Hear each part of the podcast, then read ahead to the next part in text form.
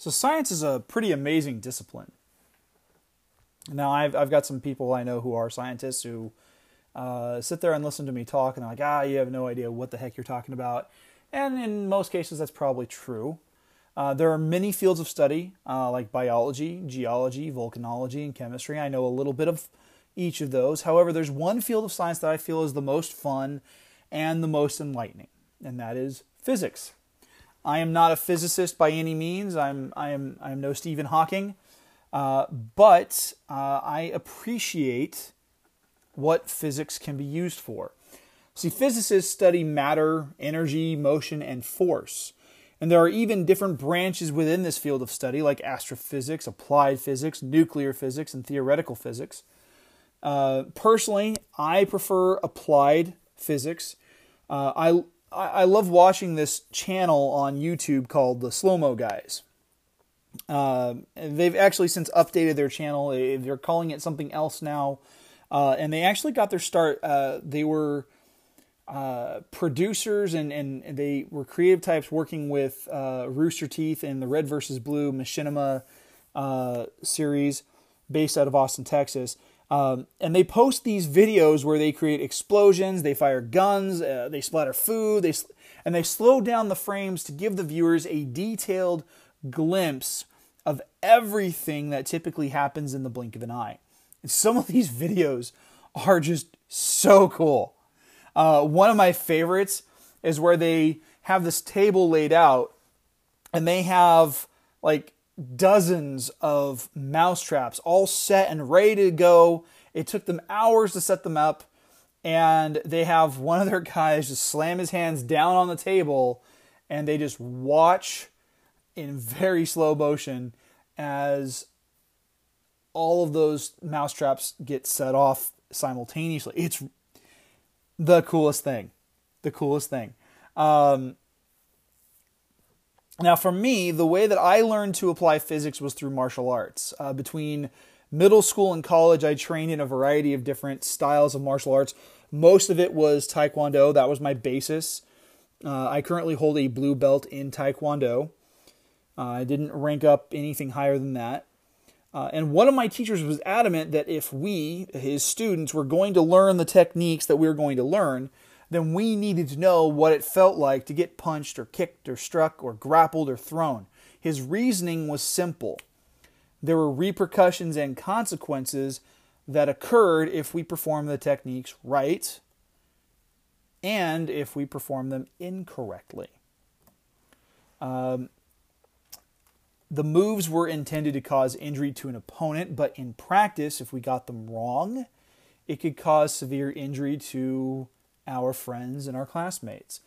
On one occasion, uh, I almost hyperextended my own right knee uh, because my training partner couldn't figure out how to do a proper leg throw. We were on the mat. The mat sat about an inch or so off the ground. It was a really nice cushiony surface so that if in the event that one of us fell, it didn't hurt so bad but he wouldn't do the throw. And when I told him to just let go of my foot, he wouldn't do it. And eventually, he, as he was holding my left leg and my right leg was uh, holding up all my weight, he eventually walked me off the edge of the mat. And as my heel went down, my knee locked up and it strained those ligaments. I'm glad nothing more was done. Uh, that would have been a severe injury. I, it would have taken me months to recover instead of just maybe a couple of days. Uh, physics are a natural part of life, even in our spiritual lives as Christians. Uh, our passage for today, for this episode, uh, it's a wonderful example of how a base understanding of physics can affect our walk with God. And so bear with me because uh, I think you're going to really get a kick out of this. This comes out of Galatians. Uh, so last week, or the last episode, we uh, I pulled from Ephesians. This is coming from just a few pages at, before that, out of Galatians chapter 5, verses 16 through 26. And it says this So I say, walk by the Spirit, and you will not gratify the desires of the flesh. For the flesh desires what is contrary to the Spirit and the Spirit was contrary to the flesh. they are in conflict with each other, so that you are not to do whatever you want. But if you are led by the Spirit, you are not under the law. The acts of the flesh are obvious sexual immorality, impurity and debauchery, idolatry and witchcraft, hatred, discord, jealousy, fits of rage, self ambition, dissensions, faction and envy, drunkenness, orgies, and the like. I warn you, as I did before, that those who live this like this will not inherit the kingdom of God. But the fruit of the Spirit is love, joy, peace, patience, kindness, goodness, faithfulness, gentleness, and self control. Against such things there is no law. Those who belong to Jesus Christ have crucified the flesh with its passions and desires. Since we live by the Spirit, let us keep in step with the Spirit. Let us not become conceited, provoking, or envying each other. So, Sir Isaac Newton was one of the world's first physicists. He's the guy that first understood the principles of gravity and how it worked. He wrote a document entitled The Laws of Motion, which has remained an important document in the physics community since 1687. That's a long, long time. All right.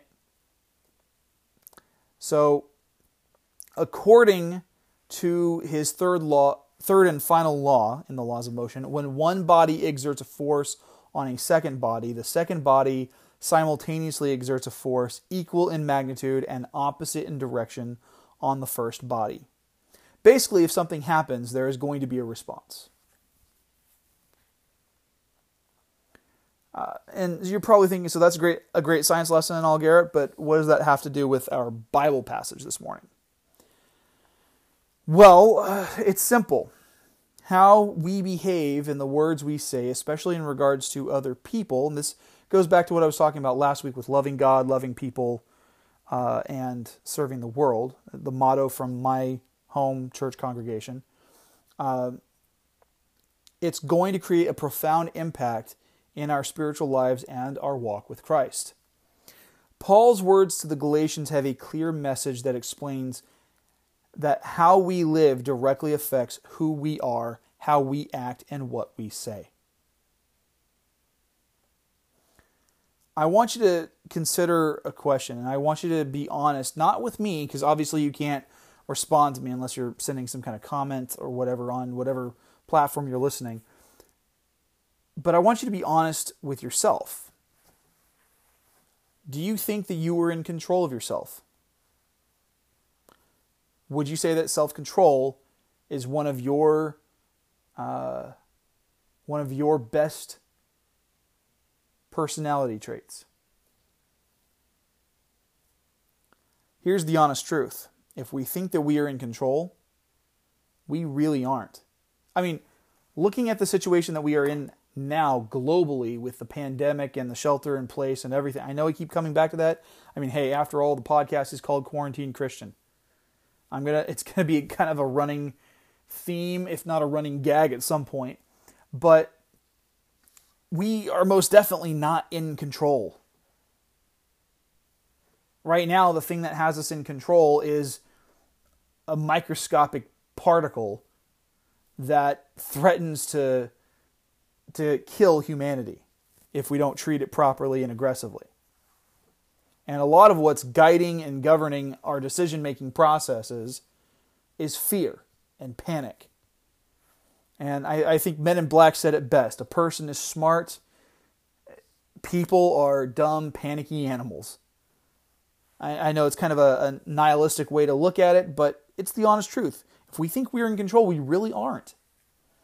Looking at the list of sinful characteristics that Paul defines in Galatians 5, every single item in that list employs a considerable lack of self control. The sexual sins, the idolatry, uh, the negative emotional states, the, the drunken debauchery highlight worshiping only one God. And it's not the God of heaven, it's the God of self. And the self, just like any other created God or idol, is counterfeit to the real thing.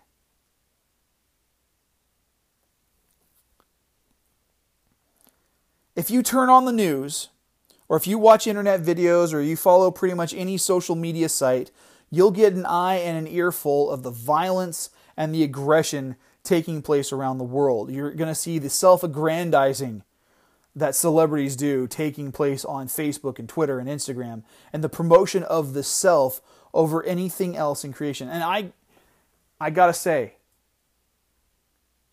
I have been a part of that. Now, I don't post a whole heck of a lot on Facebook these days. Most of what I post are Bible verses that I've been exposed to as I've been going through my, my morning devotionals. Uh, but as I've said in a previous episode, I'm an author, uh, and I do a po- I do another podcast. I do uh, a series of videos on YouTube, and those are a lot of those are to promote myself as an author, but I was also using them to promote other people as well, trying to help them out in, with you know building up their following as authors. But and social media is good for that, especially on a business end. But if that becomes your sole focus, you're not focusing on God, you're not focusing on people, you're not focusing on serving the world. All right? And it's and it makes you counterfeit to the real thing. Uh, here are just a couple of examples that I've come across, especially in reference uh, to social media sites. The American Psychiatric Association, the APA, has recently christened a new psychological disorder. Uh, and this is going back a couple of years ago uh, when they when they came up with this disorder. But as uh, but in the last few years, there's a mental illness called self-itis. I'm not joking. Self-itis. It is categorized in three ways. The first is borderline self-itis, which is quantified by taking at least three selfies a day, but not posting them to any social media site. Honestly, I don't take a whole lot of selfies. I'm not even borderline on this. All right. The second is acute selfitis, which involves taking at least three selfies on a daily basis and posting them online. So that's at minimum three selfies. Finally, there is chronic selfitis, which is described as having the uncontrollable urge to repeatedly take selfies at any time of the day and posting them online more than six times daily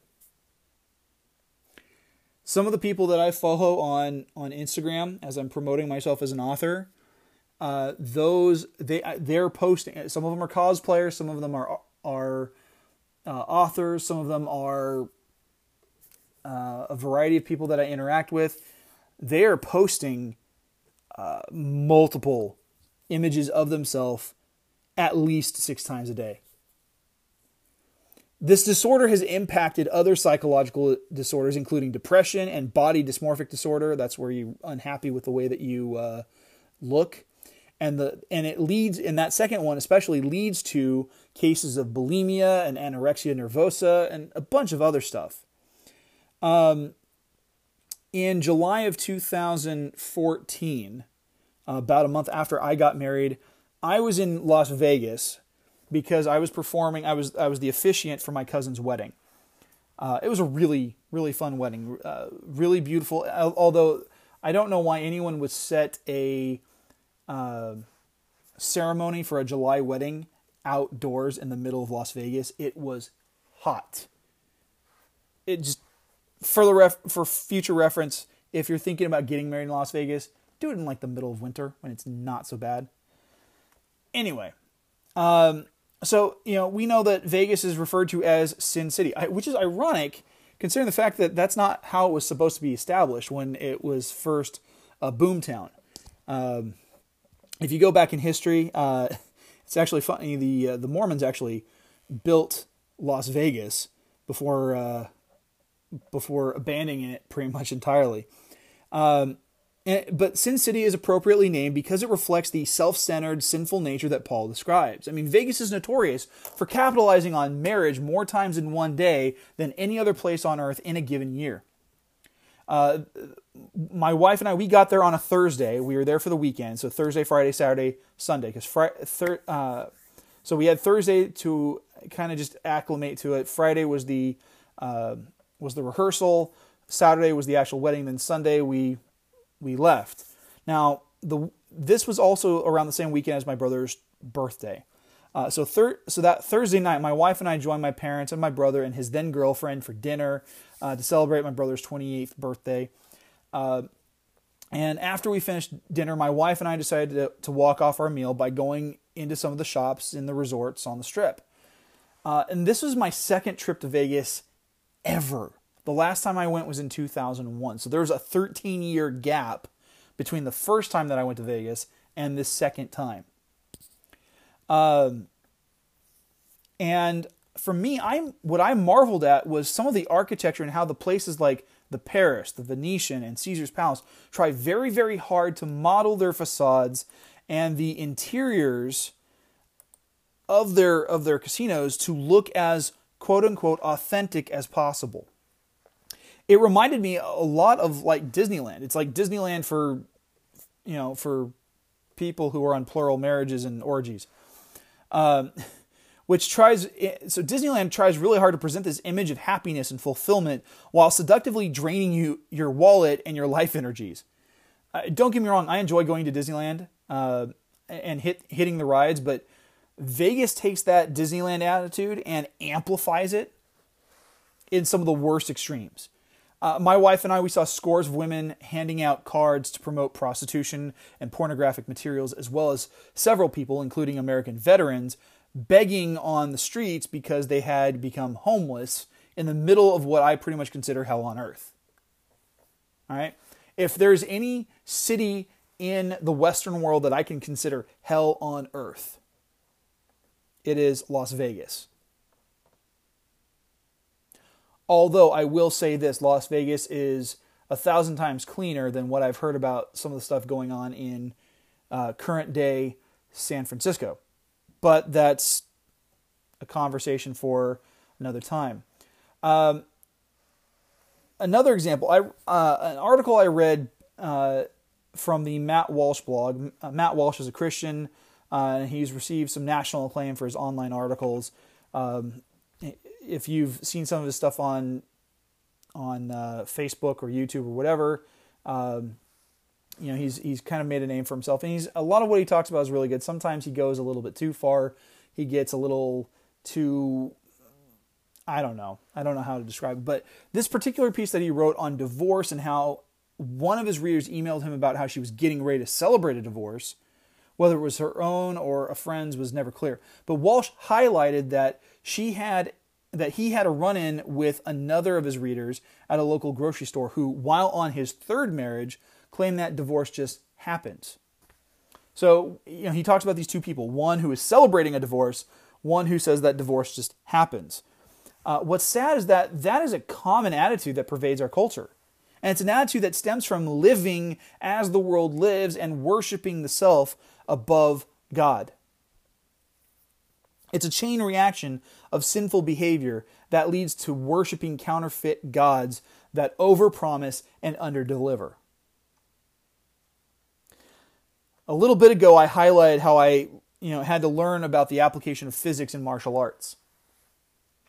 It only takes about 5 pounds of force to break a nose and 12 pounds of force to simultaneously dislocate a shoulder and break an elbow. When I almost hyperextended my knee, it was because my training partner was doing his own thing instead of paying attention. And the sinful nature that Paul describes in Galatians works in a similar fashion. Our sin doesn't just affect us. That's a lie. That's a misconception. Sin doesn't just affect us individually, it can affect others as well. If we look back at Genesis chapter 9, verses 18 through 27, uh, Noah and his family have just come off the ark. The floodwaters have receded. He, uh, Noah plants a vineyard uh, and he gets drunk on, on the wine that he harvests. And something happens with his son Ham. We're, and, uh, and we're not, I'm not really sure what the ins and outs of it are, but it, it gets caught up in sin and, and his attitude and actions place a divine curse on the entire race of people, the Canaanites, that descend from Ham.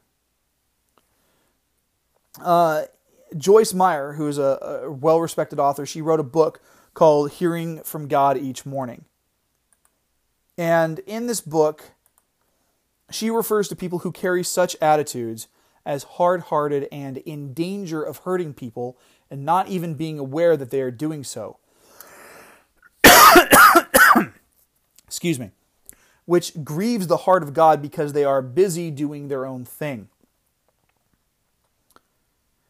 But there's another chain reaction that we come across in our passage from Galatians. Most modern translations refer to this list of spiritual traits in verses 22 and 23 as the fruit of the Spirit. So I want to take another look at this list from those verses once again. The list goes like this love, joy, peace, patience, kindness, goodness, faithfulness, gentleness, self control. The catalyst for everything on this list is love. L O V E, love. Now, permit me, excuse me, dry throat. I should had I should have had some water with me here. But permit me if you'll let me get ahead of myself for just a moment. It's my personal feeling. This is not doctrine according to the Bible, not doctrine according to any uh, theologian or anything like that. This is just my personal take on it. That there are only five human emotions. Five joy, sorrow, anger, fear, and revenge. Revenge is the most human. And you might be thinking, well, wait, Garrett, uh, why did you switch gears? I thought we were talking about love. Isn't love a human emotion? Love can be emotional, but true love isn't emotion, it's an action, it's a choice. In our human understanding, we misappropriate the word love. We typically think of love in romantic terms. The Greek word for love is eros, or at least for that kind of love. Eros, E R O S. Uh, this is where we get the word erotic. It's a passionate, devil may care, uh, emotional state that resembles something like insanity on a biochemical level. All right. But the kind of love that Paul describes in Galatians is the is the Greek word agape, uh, which is an unconditional action based on a choice to pursue a Christ-centered lifestyle. 1 John 4, 7 and 8 says this Dear friends, let us continue to love one another, for love comes from God. Anyone who loves is a child of God and knows God. But anyone who does not love does not know God, for God is love.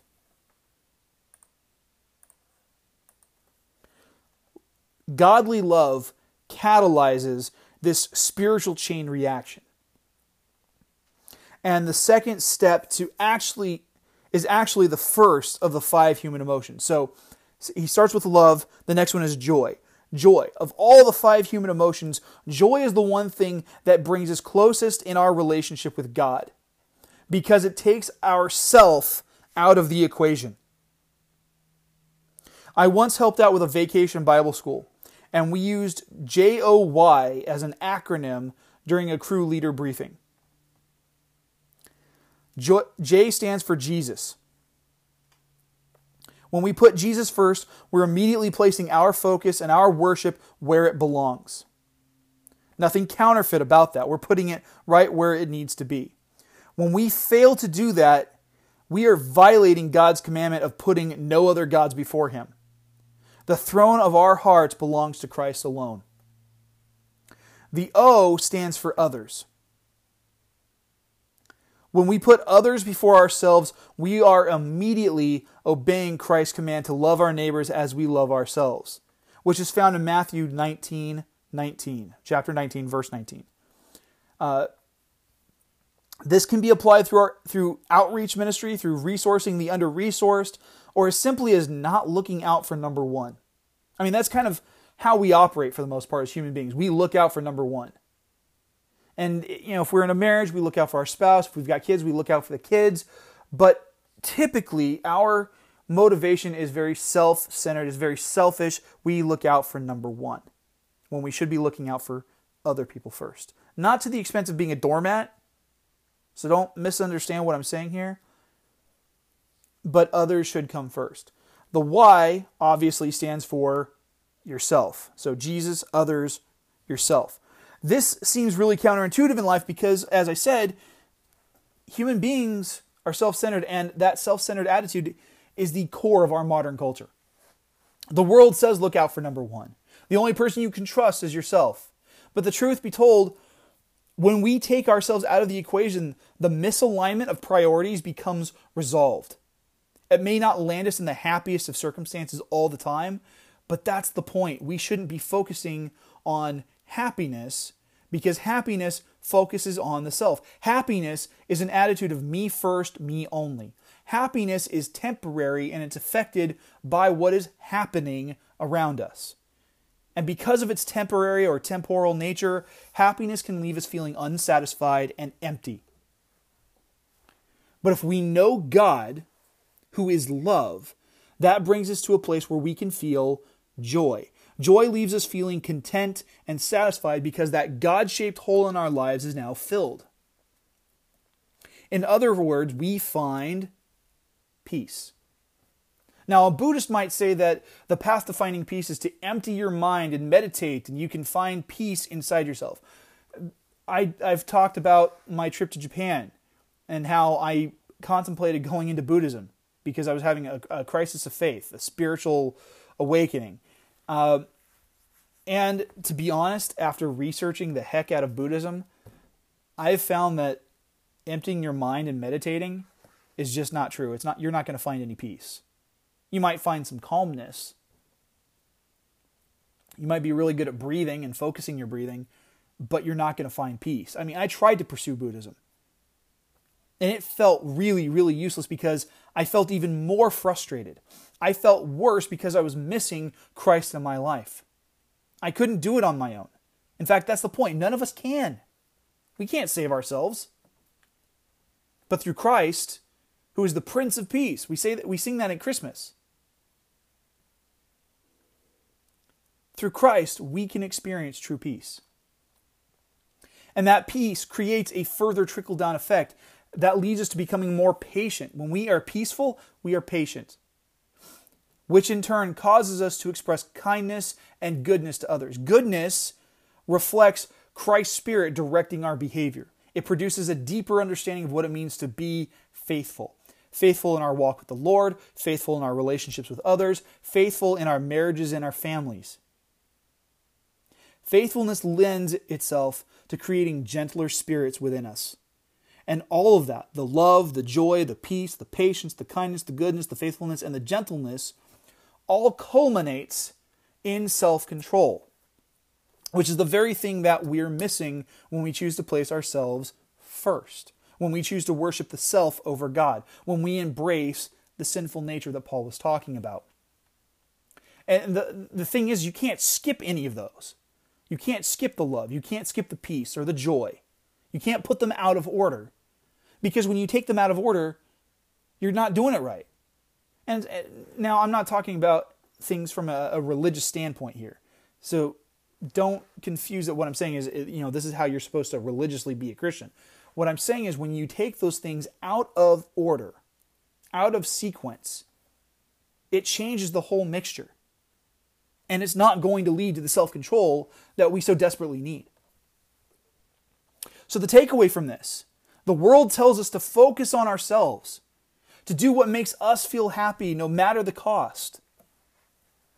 In short order, put yourself on the throne of your heart where Christ belongs. The truth is, your sin is, and when you do that, when you focus on just yourself, it's going to impact everything else in your life. Your sin impacts other people, not just you. Scripture tells us the exact opposite. It says that we need to put Christ first on the throne of our lives. And that everlasting love that we experience because Christ is the way to God and God is love catalyzes our spiritual chain reaction to experience true and real self control. Again, this goes back to what I introduced in the last episode. Uh, the, the, the purpose statement from the church that I belong to. The, the, when I say church, I mean the congregation that I'm a part of, uh, First Baptist Hanford. It is love God, love people, serve the world. It's taking ourselves out of the equation and putting God and other people first. In fact, this it, that is the crux of the the uh, the Ten Commandments. In fact, in the Gospels, uh, a Pharisee comes up and asks Jesus, "What is the most important commandment?" And Jesus boils it down to two: love God with all your heart, with all your mind, with all your soul. And the second is like it: love uh, love your neighbor as yourself. He boils it down into two commandments love God, love people, serve the world. In fact, if you go back and you look at all 10 of those commandments, the first four are about how we love God. Commandments 6 through 10 are about how we love people. The fifth commandment has to deal with how we honor our, our mother and father. And if we are capable of honoring our mother and father who are on earth, we should be capable of honoring God who is our Father in heaven. And if we're capable of doing that, then that little microcosm of our family should be how we are able to respect and honor and love the rest of the world. So I'm going to leave you guys with this. Do you really have self control? Honestly, take stock of your life and see if that's true. If not, you might need to revisit uh, Galatians 5 16 through 26. Please pray with me. Dear Heavenly Father, we uh, thank you for your word. We thank you for its convictions. it is our prayer and my prayer that as we are learning how to uh, love you and love others and, and serve the world, Lord, that uh, you help us remember to take ourselves out of the equation. It's not about us, it's about you and how you want us to interact with the rest of the world. We are the visible reflection of your invisible qualities, Lord. When people see us they should be seeing you. Help us do that. Guide us in how to do it better. We lift all these things to you. In your precious and holy name. Amen. Hey, thank you for listening. Uh, hope that this has been a blessing to you, and uh, hopefully you'll join me for the next episode.